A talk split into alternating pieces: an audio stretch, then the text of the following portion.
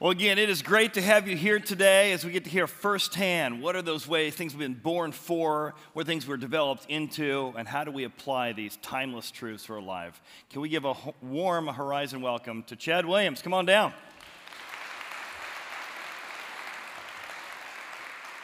Hey. Well, thanks for joining us today, and it's been exciting to hear your story and to see kind of what's uh, the last you know, 20 years have been in your life. But maybe start broad strokes with us. Introduce yourself and tell us exactly what a Navy SEAL does. That's a good question because, you know, from Huntington Beach, California, my hometown, a girl asked me if being a SEAL meant that I worked at SeaWorld or something, as she put oh, it. And oh, so. dagger into the heart. yeah. kind of expected that they would know, but maybe you didn't know this. SEAL is actually an acronym, and it stands for Areas of Operation. And so we operate in the sea, the air, and the land kind of paint that picture of what we're doing on land. On the last deployment I was involved in, we're out in Iraq, given the task of hunting down men that make suicide vests and those roadside bombs, IEDs. Wow. And while we're out there, we're working with this group called the ISOF. They're the Iraqi Special Operations Forces. And one of our goals with these guys is to simply teach them how to fight their own fights. And so we figured the best way to do that is to train them on base, but beyond that, actually go outside that wire and fight side by side with them. Mm. Well, if you can imagine, a whole deployment was going by pretty good. We got in a lot of these guys that, you know, were committing a lot of evil and we're coming up on what looked like just enough time on the calendar to do maybe one more operation before it's time for us to go. But at that point, too, we're kind of questioning like, is the ISOF really ready for us to be passing this baton off to them? Can mm. they take this responsibility? So we decide with the time we had left, let's make this final operation a sort of graduation operation. We're going to let them plan the whole thing from the ground up, and we'll be there with them just in case things go bad. And so they start from scratch, hitting the streets. They find this source. This source informs them about this man that's an Iraqi policeman. So now we're looking into this policeman by day, bomb maker by night. Wow. And so they come up with the plan you know, how they want to approach. And they're presenting it to us. Here's how we want to get in. Here's how we want to grab the guy. Here's how we want to extract. It's everything we taught them to do. Looks good.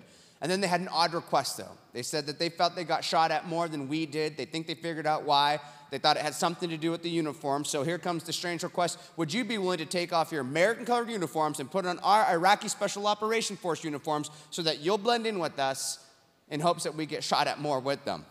So we're like, uh, okay. so it's a great plan so far. Right.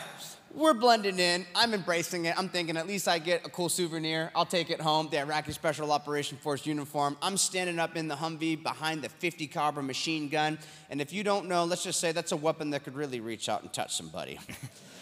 I've got my night vision goggles on. I remember just looking through this green little world and thinking to myself, I know that my weapon is ready to go. I know where this guy lives. I know the plan, how we're going to approach. And one unique thing I know about this operation that truly makes it different than every other operation I know, just a matter of days from now, I'm going to be back in my hometown, Huntington Beach, California, surfing in the ocean. Uh, but what none of us really knew about that night and at that moment was that we were actually being set up the entire time to get thrown the absolute worst circumstances we'd been in on this entire deployment mm-hmm. as we find ourselves getting set up on an ambush. And now suddenly we're engaging in this gun battle for our lives. Wow, so you're hitting this ambush and you're there with this just cause of trying to stop suicide bombers. Just to give us a feel like how evil are these suicide bombers that you're trying to, to stop as you're now, your, your life's on the line, your freedom's on the line? What are you fighting to stop in the midst of that? It would seem that a suicide bomber is content with the fact that they're going down, but they don't want to go down by themselves. They mm. measure success in terms of how many people can I take out with me. They're looking for body count. And we're reminded of that even recently when we're extracting out of Afghanistan. They tried to leave us with, you know, taking out 13 of our service members and so many others uh, that were there. And sometimes these cowards, they're, they're so cowardice that they're not even willing to actually strap on the suicide vest and they can't find someone to volunteer. And so, in one particular case, what they did, they made it, but they're not going to wear it. And they look, they can't find anybody. And so they see these two mentally handicapped women and they fashion them with these vests. Mm. And then they kind of direct them and push them off into a crowded marketplace. And as they're walking along in this crowded place, these guys step back like cowards, watching from a distance, and they set it off with the remote, mm. killing these women and obviously so many more. So this kind of gives you an idea of the type of character uh, that we're up against. But you know what? The ISOF, they had this guy's number on that night. Well, that's a different kind of evil. Now, did you always have a, a desire to go and you know, fight for freedom and fight against evil as a kid, or did that come later, your desire to be a SEAL? I think just growing up, you know, in America, us young kids, when we're young, you could take it for granted, you know, because I'm, I was not growing up really during a war time. It's just like this is just the default built into life position. We're, we're free. Right. And sometimes, just like it takes a, a, funeral for you to really wake you up, you know, it takes you a funeral to really appreciate life. Hmm. Uh, for me, I think it was 9 11, junior year in high school, when that had happened. It took a 9 11 for me to really appreciate the freedoms uh, that we have, realizing they do not come freely. Wow. That there is evil lurking out there that, for whatever reason, it wants to still kill and destroy. And so I think that planted a little seed uh, junior year of high school. But by the time I'm getting out of high school, I didn't know what I wanted to do. I'm just attending a local community college, and I had no plans. And that saying is very true that if you aim at nothing, you will hit it. Unfortunately, that was the aim at that right. time. I'm not passing any of my classes. It's my own fault. I'm not putting forth any effort. I'm ditching class half the time, going surfing, hanging out with friends. Mm-hmm. There's no mm-hmm. accountability. Uh, but now it's the end of the year, time to take finals, those big tests everyone dreads. I'm pulling into the parking lot, and for whatever reason, it took that moment for it to just hit me in the face this realization of, hey, I'm turning out to be a loser. I mean, the kind of guy that no young person wants to be. Right. And so I'm thinking, how do I turn this around? Because I don't want to live a wasted life. I want to do something significant, something meaningful. And so I'm sitting in my truck about to go to class and take these finals. How I brainstorm. I know what to do with my life. I think I come up with the perfect plan. Initially, I'm gonna go become an Alaskan crab fisherman. I'm thinking deadliest catch by far, one of the most dangerous jobs in the world. You're gonna make a lot of money. And so I'm almost settling in on that. And then this other idea popped into my head. Like, wait a minute, no, why can't I go join the military? Not just that, be a part of the most elite. I want to go through that most difficult, grueling military training. I know what I want to be. I want to be a Navy SEAL. And so, sitting in that school parking lot, I make up my mind that's what I'm going to do with my life. I'm going to be a SEAL. And so, I figured, well, my first order of business is this if I'm going to be a frogman, I don't need to go to class anymore. Started that truck up and took off out of that school parking lot.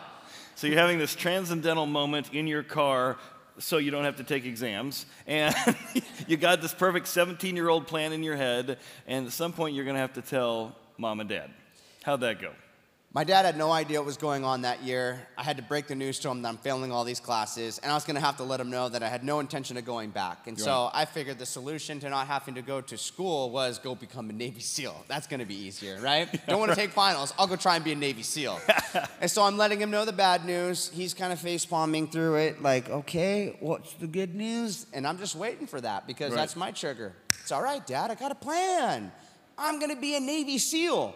And he's looking at me. And I could see this.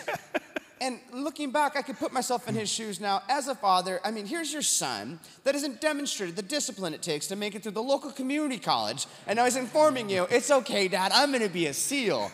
and so I remember this sort of talk that he gave me where he's saying, son, just so you know, joining the military is not like anything you have ever done in the past. This is not playing ball, this is not skateboarding.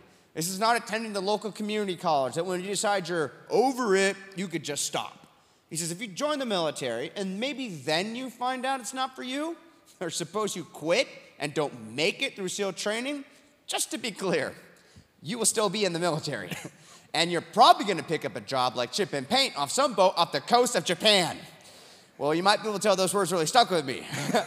And that was probably one of the most motivational speeches I could have heard at that time because that's the way I'm wired. You imply that you think I might not be able to do something and I want to bolt down and do it even more. And so I realized actions speak louder than words. I kind of stormed out of there and I start my preparations. And little did I know that uh, he had some things up his sleeve in the future. So then you go into to the training, and uh, like how many people start in that training?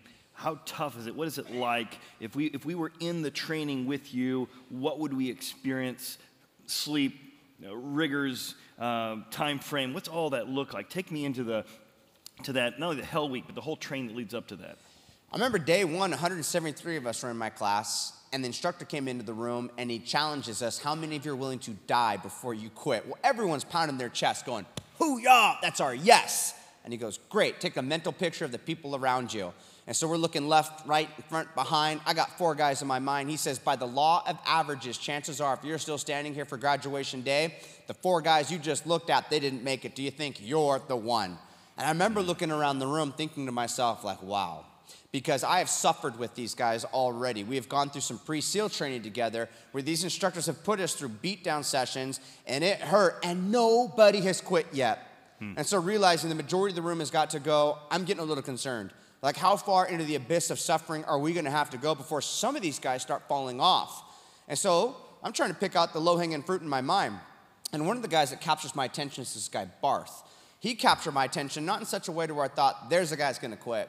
I looked at Barth and I thought, there's one of the guys who'll be there for graduation day. Mm, mm. He was that guy that you look at him, he's born and bred to be a Navy SEAL. He's cut from another piece of cloth. He's got that DNA that produced the stamina, the muscle to wear. there's no question over who's getting first place when we're competing. It's Barth. The debate amongst the guy is like, the guys is like, all right, who's grabbing second? You know, we know who's gonna be in first. Right. There's one that's gonna make it. I'm looking around the room like, where are the quitters gonna come from? And then how could I forget about Gagne? This guy, he's like the locker room talk. He's the ugly duckling of the class, the runt of the litter, the last to get picked on a kickball team, right? like, how did he even get here for training? Mm. I don't know. But that guy will be the first guy to quit. Well, the irony is that by the time we get to the most difficult part of SEAL training, which is called Hell Week, where they keep you up for five and a half days and you get four hours of sleep, that's it, not per night four hours of sleep for the next five and a half days. And you're gonna be covering over 200 miles of running. And that's not with just running around your own body weight, you're carrying something everywhere you go, either a telephone log or a boat. And that log is so heavy and that boat is so heavy on top of your head in a class prior to mine, a guy broke his neck underneath one of these boats. They are no joke. And then you're performing surf torture in the ocean, which is kind of like it sounds. It's the ocean's version, the Pacific's version of waterboarding along with cold exposure. Going through in February, when that air's so cold it bites and then water hits you and it takes your breath away mm. and you look like you're hanging on to a jackhammer. They call it jackhammering cold. And the instructors will play head games with you. You're not allowed out of the water and they'll just come up with some arbitrary number. We're gonna keep doing this till three of you give up mm. and quit. And so now you're holding on with each other's arms, looking at each other, just like thinking, how far into this do we have to go? And all I can say is I had to suffer more then than I ever imagined a person could take just to be determined I'm not going to be one of these guys that gets up and gets out of this water. And that is a game you play over and over and over with these instructors, and it just gets more and more difficult. Irony, so by the time we're in Hell Week, somehow Gagne's still there. And who was amongst the first to quit? This guy Barth. And who was one of the guys that made it all the way through that pipeline and became a SEAL? This guy Alex Gagne. And, and so I think it demonstrates the truth of this principle that we find in the SEAL Creed. And I think it also finds its roots in the Bible. Uh, but it goes, it's the common man with uncommon desire to succeed, succeed. That's the guy that makes it. It's the stuff that you don't see. It's the stuff on the inside that gets these guys through. And we're going from 175 to 13, is that right? 173 oh, down to an original number of 13 for graduation. So walk me through. You said when every guy quits, comes out of that 50 degree water, teeth shattering, body shattering from all the cold. Show me a picture or paint me a picture what it looks like to walk down. All those other helmets are there that have quit and to ring that bell, and you're watching it. In order to quit, they signify it by ringing a bell, and they have to ring that bell three times in front of everybody. And so I think it just kind of shows how much they don't want to be in the situation anymore.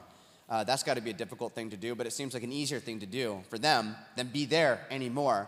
And they have to take their helmet with their family name on it, that legacy, you know, their class number, their rank, and they lay it down underneath the bell. And the, the helmets wind up being laid out in a, a chronological order that they, they quit in and it's almost like a, a, graveyard. These tombstones that always remain, these helmets that you see there on the screen, that's actually from my class, but it's class 254. You see this long line of helmets. These are the guys that quit. And at the very end of that, that line of helmets, somewhere on the screen in the blur, is a, a brass bell that they ring three times in, in front of everybody. And, uh, and they seem to never quit on their own. They always wanted to try and, and pull somebody down with them. They didn't want to quit by themselves. And so they're always trying to grab onto other people and say, Go with me and they try and rationalize it. We made it pretty far. Mm. This is respectable. You know, let's just go. yeah. And uh, it's the strangest thing when they try and cling on to you, but you just, man, I don't, I don't know that person. I don't know you. I'm, uh-huh. I'm going to remain here. Wow. So let's go back to your dad for a second. so your dad's here. You have this plan. Doesn't know if you're up to the task. Wants to be a good dad. Make sure you're up for it. What was your dad's plan you alluded to to make sure you knew what you're getting into? Well, I had no idea that he wound up on a phone with the man, and he's telling this guy, "Look, my son wants to be a Navy SEAL, but here's the deal: he has no idea what he's signing up for. He does not know what he's getting involved in, and so I'm wondering, would you be willing to meet up with my son?" And what I'm asking you to do is, I need you to just crush him. I bury him, beat this desire of becoming a SEAL out of him. Thanks, Dad. So he's reaching out to a, a Navy SEAL that he found online, all right? So this guy, he's on the phone with them, he's thinking about it. He doesn't get a response on the phone, but he ends up sending a response in an email. And so the email's there on his computer, and my dad invites me into his room. He says, So you really want to do this? I'm like, Yeah, Dad, I want to be a SEAL. He goes, Great. Well, I set up a workout for you with the Navy SEAL. Check out my computer screen. And I'm looking over at the screen. As I'm panning over, I'm thinking to myself, my dad doesn't know any Navy SEALs. What is this? And all I see in this email is this little one liner that says, Can Chad come out and play tomorrow? And I'm stuck on that word play. Like, play? Like, Dad, let me straighten this all out. You met some guy off the internet, claims to be a Navy SEAL, says he wants to play with me, and you're arranging all this right now. He's a SEAL, son. I'm like, you can't trust everything someone tells you on the web, Dad. He goes, this guy's a SEAL. I'm like, all right, if you really want me to, I'll go meet up with this guy out there. And so I'm meeting up with some guy in a beach parking lot. You know, he's pointing his finger at me, calling me Bubba, and sends me off on a run, says he's gonna catch up with me on the run. I don't know what the final destination is. All I'm given is a direction go down that dirt trail, away from the ocean, out into the wetlands, and he's gonna be there in 15 minutes. And so 15 minutes into the run, I'm looking back, not seeing this guy. And as I'm running a little bit more, looking back, still not seeing this guy, I start to get this idea in my head like, hey, maybe maybe I'm too fast for the Navy SEAL. He can't catch up on the run. And I remember the names of my friends I was thinking of, I was gonna be bragging to about this. And I look over my shoulder again, and off in the distance, it's like a scene at a Terminator 2 when that bad dude morphs into knife hands and goes chasing down the mm-hmm. moving vehicle. I'm looking back and there's that guy. He's coming down this trail like a T1000. I mean, he looks like a, a canine that just got let out of the back of a squad car, just closing in. And so I'm running as fast as I can. I can't keep the distance. He gets up to where I am, passes me, and I never saw what was coming next. As he's dead ahead on the trail, he plants down, turns on a dime, full stop, and I'm greeted by his fist as I'm going into him, just impaling my stomach as I'm going for the ride. Just feet coming off the ground. Icy blue sky, feeling that wind knocked out of me before my back has even touched the ground. And then I'm hitting the ground and that poof of dirt up all around me, and he's jumping on top of me now. And I mean, just ragdolling me. I still remember that sound of the threads of my shirt just ripping as he has me by, it, feeling spit flying out, like hitting me in, in the face and, in the cheek. And this guy's screaming, and I don't know what he's saying. And you have to put yourself in my shoes for a moment here. Remember, the only intel I'm operating on is some guy, my dad been off the internet, he's got me on the ground in the wetlands. I'm thinking child predator. Like, hang in there, this is happening. And so he's screaming in my face, but then these words came through that changed everything. He says, You want to be a Navy SEAL? You better stay three paces behind me. And just something about that moment right there, it clicked. I realized this is it, this is for real. And if I quit right now, I'll forever be a quitter. Something in my life right there told me the way you respond right here, Chad, is going to affect the trajectory of the rest of your life. And so I just didn't want to be that quitter. And so I just made up my heart, my mind, I'd rather die than quit. And so I crawl up to my feet. He takes off. He says three paces again. Mm. I'm going after him. And it took everything within me just to lock in on his heels. I didn't look ahead, I just stayed on his heels. And I suffered so much for miles down this trail, making weird noises. My heart has never felt the way that it did. Mm. I never breathed the way that I did, mm. just staying with this guy. But we finally got to a point where he ended it and he circles up and he's pacing back and forth. And I'm watching him, I'm, I'm trying to recover. And I mean, this guy's looking at me like he wants to fight me. He's like a cage fighter pacing back and forth and maybe just waiting for the referee to initiate things with a little let's get it on. And at the time, I'm like this teenage skater punk kid. I don't want to project to the Navy SEAL that I'm willing or wanting to fight him at all. So I remember just having a self dialogue as I'm looking down. I'm like, okay, Chad, no direct eye contact with this guy. don't set him off. Just use your peripherals. I'm trying to keep him over there.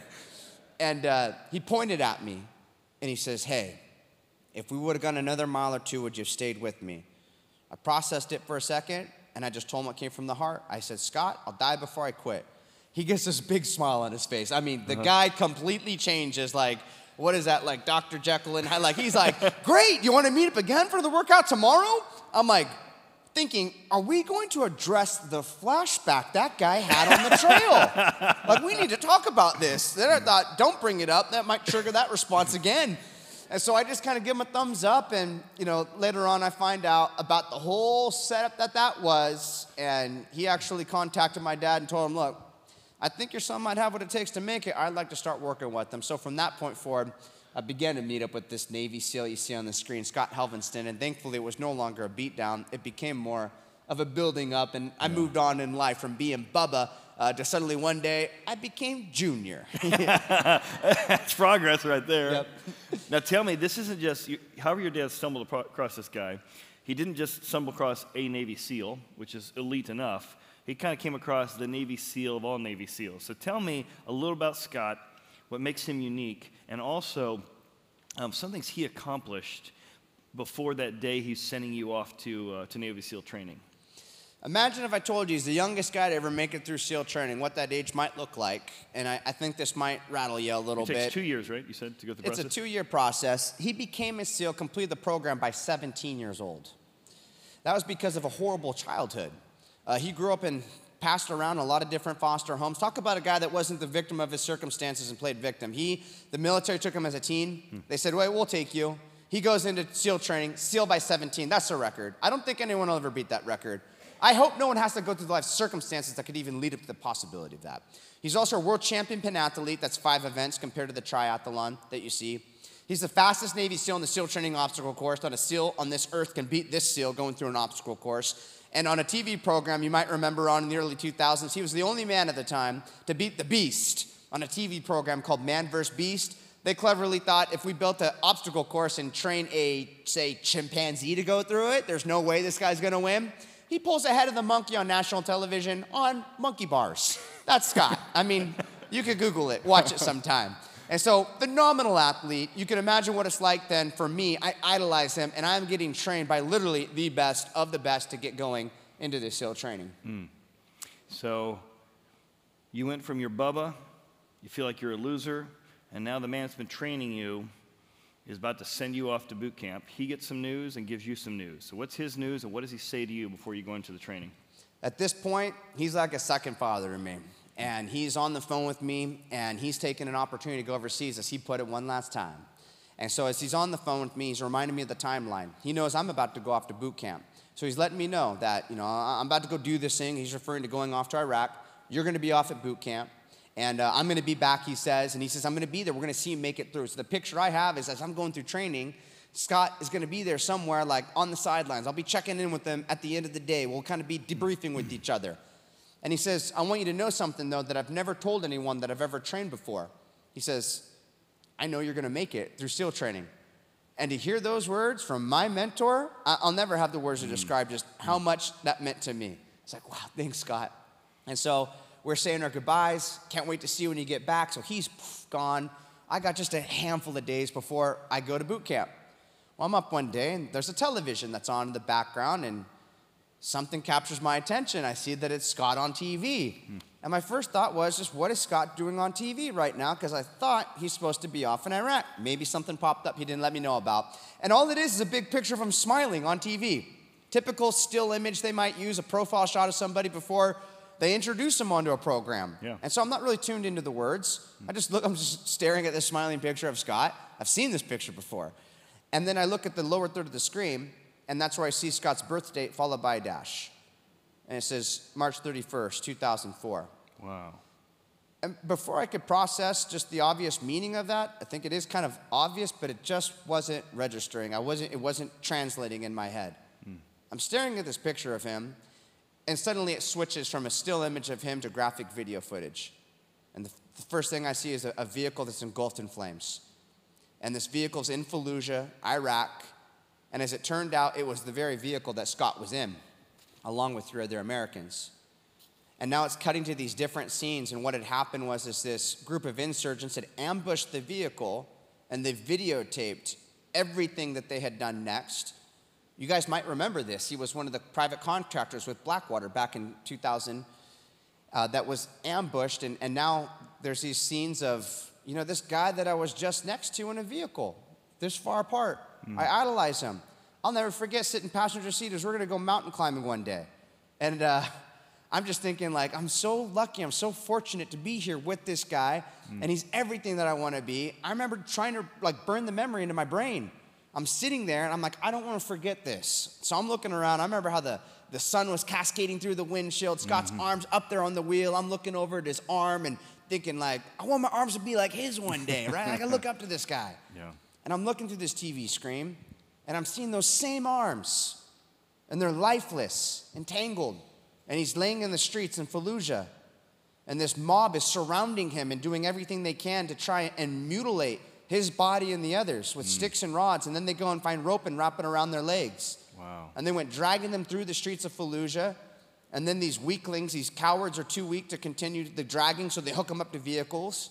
And they continue to drag them through these dirt streets as they're just celebrating. You can see the glee on their faces as they're doing this. And they arrive at the Euphrates River Bridge and string them upside down, and they set the bodies on fire. And then, as the bodies are burning in the background over the shoulders of these guys, they're staring into the camera and they're chanting a message repeatedly in Arabic, a message for us in America that I heard as I stared at that screen loud and clear. They're chanting Fallujah's the graveyard of Americans, Fallujah's the graveyard of Americans.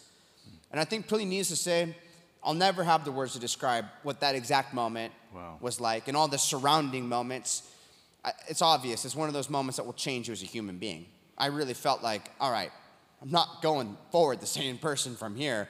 I felt hatred enter my heart. When I thought about becoming a SEAL, I realized that killing is part of the job, right? But there's a just cause for it. It's part of the job. That's really not the part I'm looking forward to.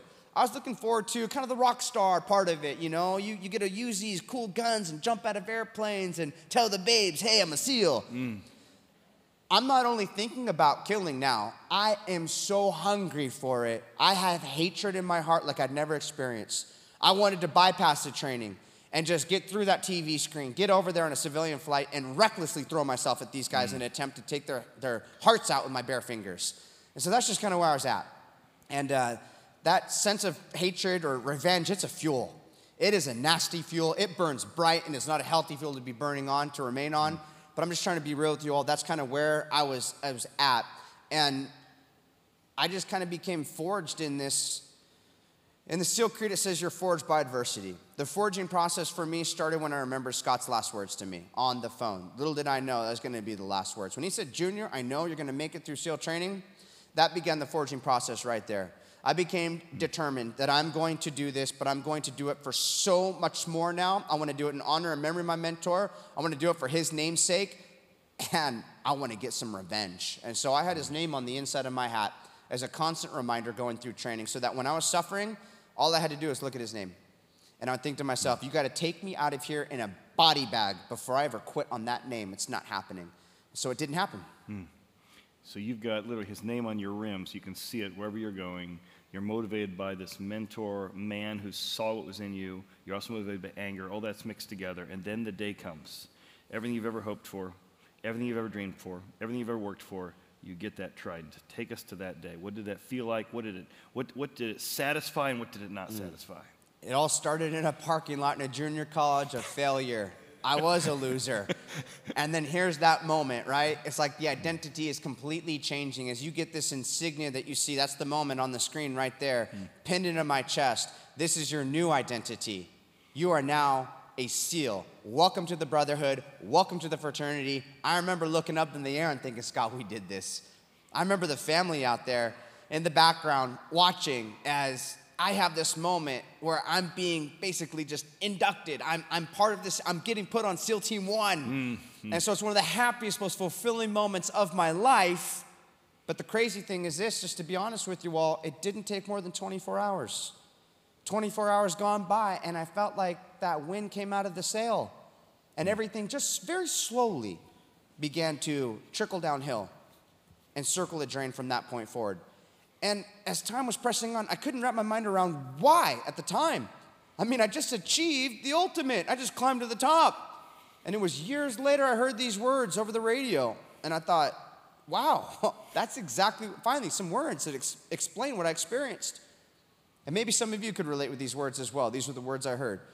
The guy says, one of the loneliest moments a man will ever experience is when he's achieved that which he thought would deliver the ultimate, and in the end, it lets him down. One of the loneliest moments a man or woman will ever experience when you have achieved that which you thought would deliver the ultimate, in the end, it lets you down. Everyone in this room, I believe, is familiar with this, at least to some degree. Hmm. Sometimes we refer to it as, you know, it's the human condition. Grass is always greener on the other side. Not quite satisfied, not quite fulfilled with where we're at. What do you want? Well, I got goals, I got plans. I'm going after this achievement. And so, what we do is we buy into this belief if I could just achieve these goals, then I'll find that fulfillment that I was looking for. Hmm. And so, what happens is you get a goal in your crosshairs and you're aiming at it, and it, you, you put in all the work. You hunger mm. for it. Mm. And that leads to whatever it takes, right? The blood, sweat, tears, determination. Have you ever pulled that trigger, hit? You got what you were going for. Mm. And you eat that moment out, up like maybe the recognition is made, people are there, you're satisfied, but what happens is the satisfaction doesn't last like you expected it to. And so, what do you do? Well, we don't panic here. We just kind of step back for a moment, put on our little thinking cap. We're trying to do a little introspect, and suddenly a light goes off. Upon reflection, I realized the reason this didn't give me lasting fulfillment, it's simple. I didn't go for something big enough. And so here we go again. I need to raise the bar. That's what mm. I needed to do. Mm. If I really want this to have that lasting effect, I need to climb the mountain higher. Mm. And so now you're, you're going for something bigger. And whatever it might be that you think you're missing in your life, maybe I need more, you know, authority, a higher position. Maybe I need to be making more money. Maybe it's relationship goals. I'm missing that significant other in my life. Maybe we need some kids running around the home. Maybe we need a bigger home. Maybe we need some toys. We just keep moving the bar thinking that that's what's going to give us that fulfillment. You raise the bar, you're thirsting after it, you get to it, you drink it up, you're satisfied, but what happens? You're hungry, thirsty all over again. And it's like this vicious cycle, and seemingly there just is no end. But there is an end point. And that really is the whole point to that quote of one of the loneliest moments. The whole point is this what happens when you finally arrive at a place where you no longer, like all the previous times before, can say, aha, I know what to do. I just need to raise the bar, go to the next rung of the ladder. No, you can't do that this time. Well, why not? Because you're at the last rung of the ladder. Yeah. You can't say, well, I'll just climb a little higher, gain more elevation. Why not? Well, sad to inform you, you're at the peak of the mountain. There's nothing left to climb. Mm. And yet, like all the other times before, you're hungry, you're thirsty for more, but unlike all of the other times, this time there is no next. One of the loneliest moments a man or woman will ever experience when you have achieved that what you thought would deliver the ultimate, in the end, it lets you down. Mm. Everyone has their version of what it would be to gain the whole world. For me, it was becoming a SEAL. For movie stars, you see it's that fame and that fortune. For professional athletes out there, right, it's that achievement. We see it all the time. The rock stars, they have it all. They've gained their version of the whole world, and we see it in their lives play out as true as well. Mm. The wind comes out of the sail. It seems like their life is falling apart. It's circling a drain. Even Jim Carrey is onto this. He says, and I wish that everyone could, could become rich and famous and have everything that they ever wanted so that they would know it is not the answer. That's Jim Carrey. Wow. And so, in becoming a Navy SEAL, I gained my version of the whole world, and I couldn't comprehend why I'm not satisfied. I would later learn the reason why. And this is the reason why. And I think the wisest man that ever walked the face of this earth, Jesus of Nazareth, he framed it best. He says, What's it profit a man if he gains the whole world, but in the end loses his soul. That was my problem at that time, mm. was that I gained my version of the whole world, but my soul was not right. I didn't have a right relationship with my creator. And the bottom line is this if you have no peace with your creator, have no expectation to ever find any peace while you're here on earth in the things that you do. I think a lot of us don't realize how deep our, our souls are And we think, well, again, if I could just have a bigger thing, it would fill my soul. But your soul is so big that nothing, any culture that's ever existed, can fill you. And so, you, like you said, it became your identity. But it's only when those good things subordinate themselves to an ultimate identity. What could be higher than your an identity of the, your maker's son, your maker's uh, heir? And so that's what Christianity offers. It's so unique is this identity that truly does satisfy, and everything else now takes its proper place as mm. subordinate. Mm. But you're not a churchgoer at the time. You're starting to spiral into drinking and fighting and punching, and you know you're accomplished Navy SEAL. You got your trident, and, and you're spinning off. And somebody invites you to church, which I'm sure you were just loving that invitation. Hmm. so tell me about why'd you end up in church? And of all the things the guy could be speaking on, there's this like bizarre little story of a soldier in, like, a, let me guess, a 700 BC that he's talking on not what people would think would be the thing that would grab you. Tell me about what happens. How do you get to church? How does this kind of ancient little story grab your heart that day? I really owed the family one. I put them through quite a square, a scare the night before. I really did. Uh, I felt like I just didn't feel anymore. So what stimulated me was to go out, drink, cut loose with the guys, blackout oblivion, and, and really looking back, it was just shameful, total personal robbery. One night I was just blacked out, drunk, and I came home and I needed to get 26 stitches in my, my knuckles. I spread blood all over the walls like a maniac. Mm. And so they're pleading with me, why don't you just come to church? And I had no desire to go. In fact, I had plans to go out, like, here's my remorse, here's how bad I felt. I was gonna go out and drink again the next night. I had a keg of beer ready to go. I'd stolen it with some old high school friends. I'm back in my hometown, just going backwards. Mm. And so I'm thinking, I'll just go suffer through the church thing, make them happy. I owe them one. And then I'll go off and go do what I wanted to do, you know, that day. Well, guy starts talking about this soldier by the name of Naaman, and as he's describing him, I mean, the guy sounds like he could have been a SEAL, had their bench interesting during his time. So I'm thinking, hey, at least if I'm going to come to some church thing, I got to hear a story about a soldier. And so I'm listening in. He's, this guy's had great success in battle.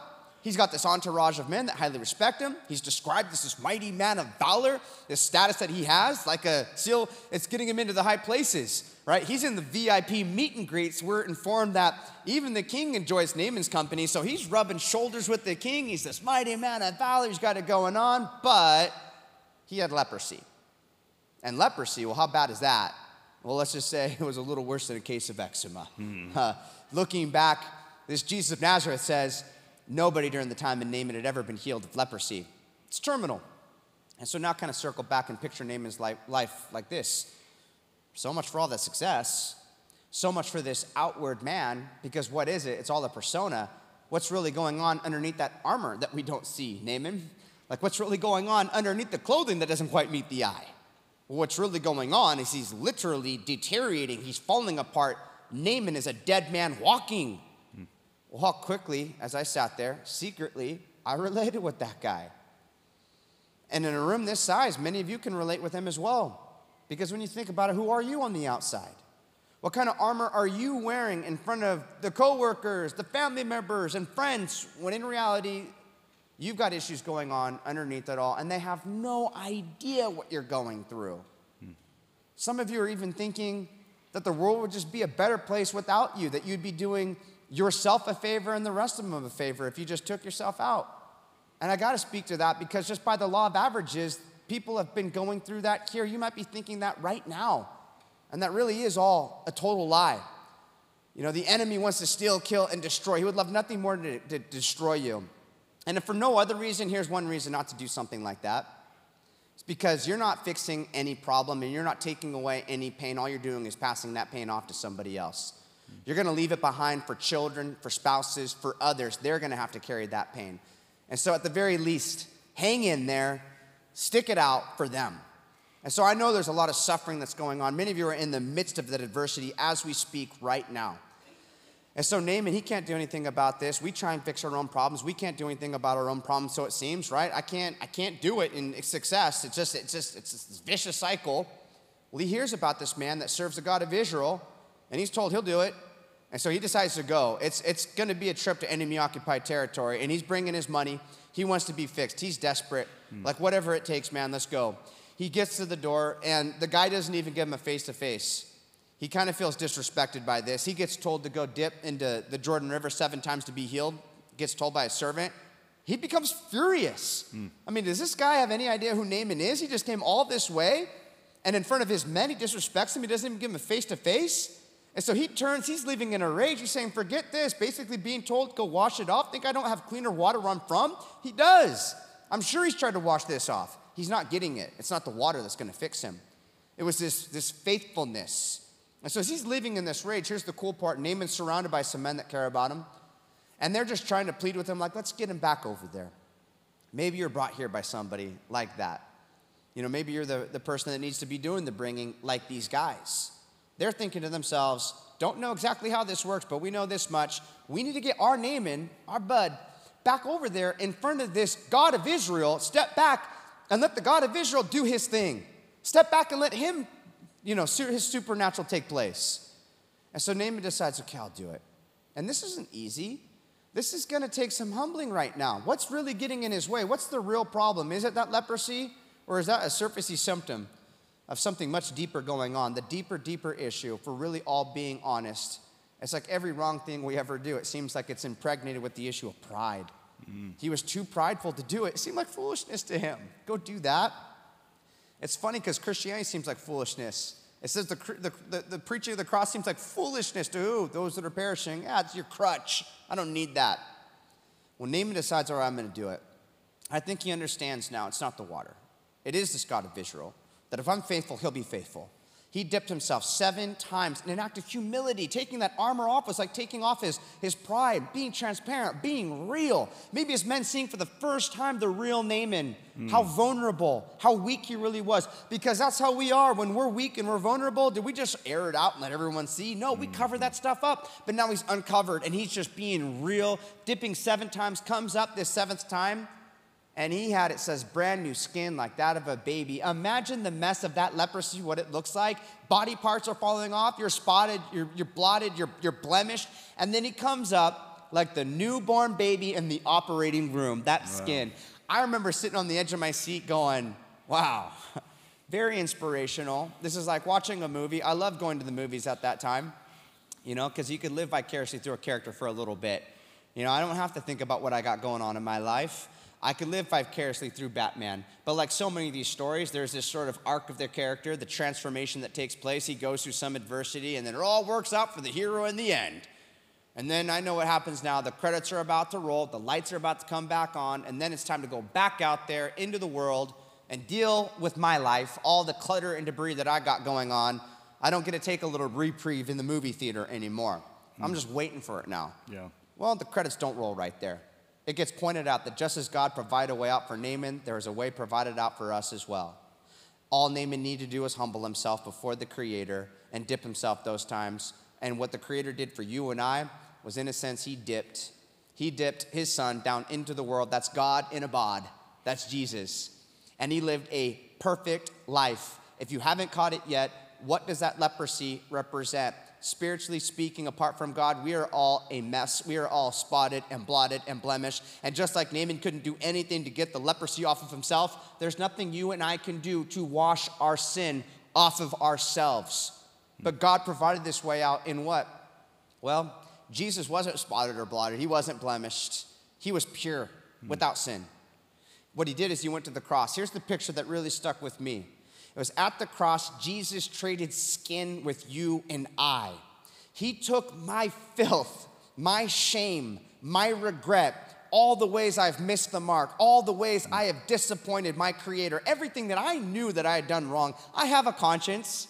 Con means with, science is knowledge. I had knowledge I had done wrong. But what Jesus did is he took all of that darkness in my life, he traded skin with me. He took that so that I could be switched and lavished with God's grace and mercy so that he could look at me as though I lived the perfect life that Jesus lived. Mm. And it reminds me of Michael Monsoor, a US Navy SEAL, who could have saved himself. There was a hand grenade that was thrown up on a roof and it hit him in the chest, and he could have turned and gotten away. But there's other SEALs that were on the roof with him, and they didn't have time to get up and make it past this grenade. So you know what he did? Instead of saving himself, he yelled to these guys, grenade, as he threw himself over the top to cover it. Mm. And he covered it, and it went off, and he absorbed the blast, and he died. But because of what he did, every single one of these other guys on the roof, they all lived. You can mark these words in history down as true. Greater love is known than this one that lays down his life for his friends. This is a picture of the cross. At the cross, Jesus absorbed the blast, not of a hand grenade. He absorbed the wrath that we deserved, right, for our sin. Why do you call him the Savior? Because he saves you from your sin. He's the only one that could do something about this spiritual leprosy for, for us. So, just as Mikey covered that grenade so others could live, what did he do? Jesus at the cross covered our sin so that we could pass by that grenade, as it were, so that we could live on with him in eternity. And as my friend Scott killed and hung from that bridge, but ultimately for freedom's sake, hey, never forget that this Jesus of Nazareth, he was killed and he was hung, wasn't he? From the cross of Calvary, so that we could be set free from the consequences of this nastiness of this sin. So greater love has no one than this one that lays down his life for his friends. You can see it in men like Mike Monsoor and Scott Helvenston. And now look to the cross. That's the proper perspective of what you might call that King of Kings, that Lord of Lords, that Lamb of God who takes away the sin of the world. It says, For he, speaking of the Father, made him, Jesus, who knew no sin, he was sinless, to become sin for us, that we might become the righteousness of God in him. Why is the word might there?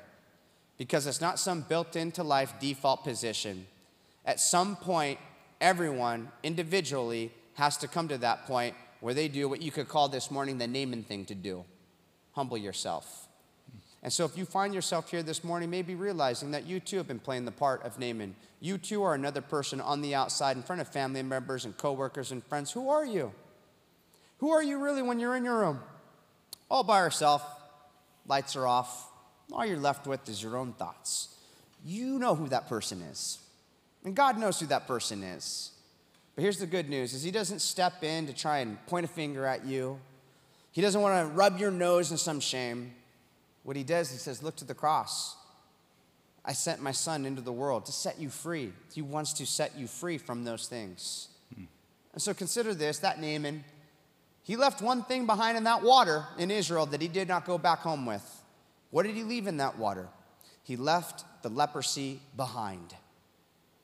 What have you come in here this morning with? What kind of regret?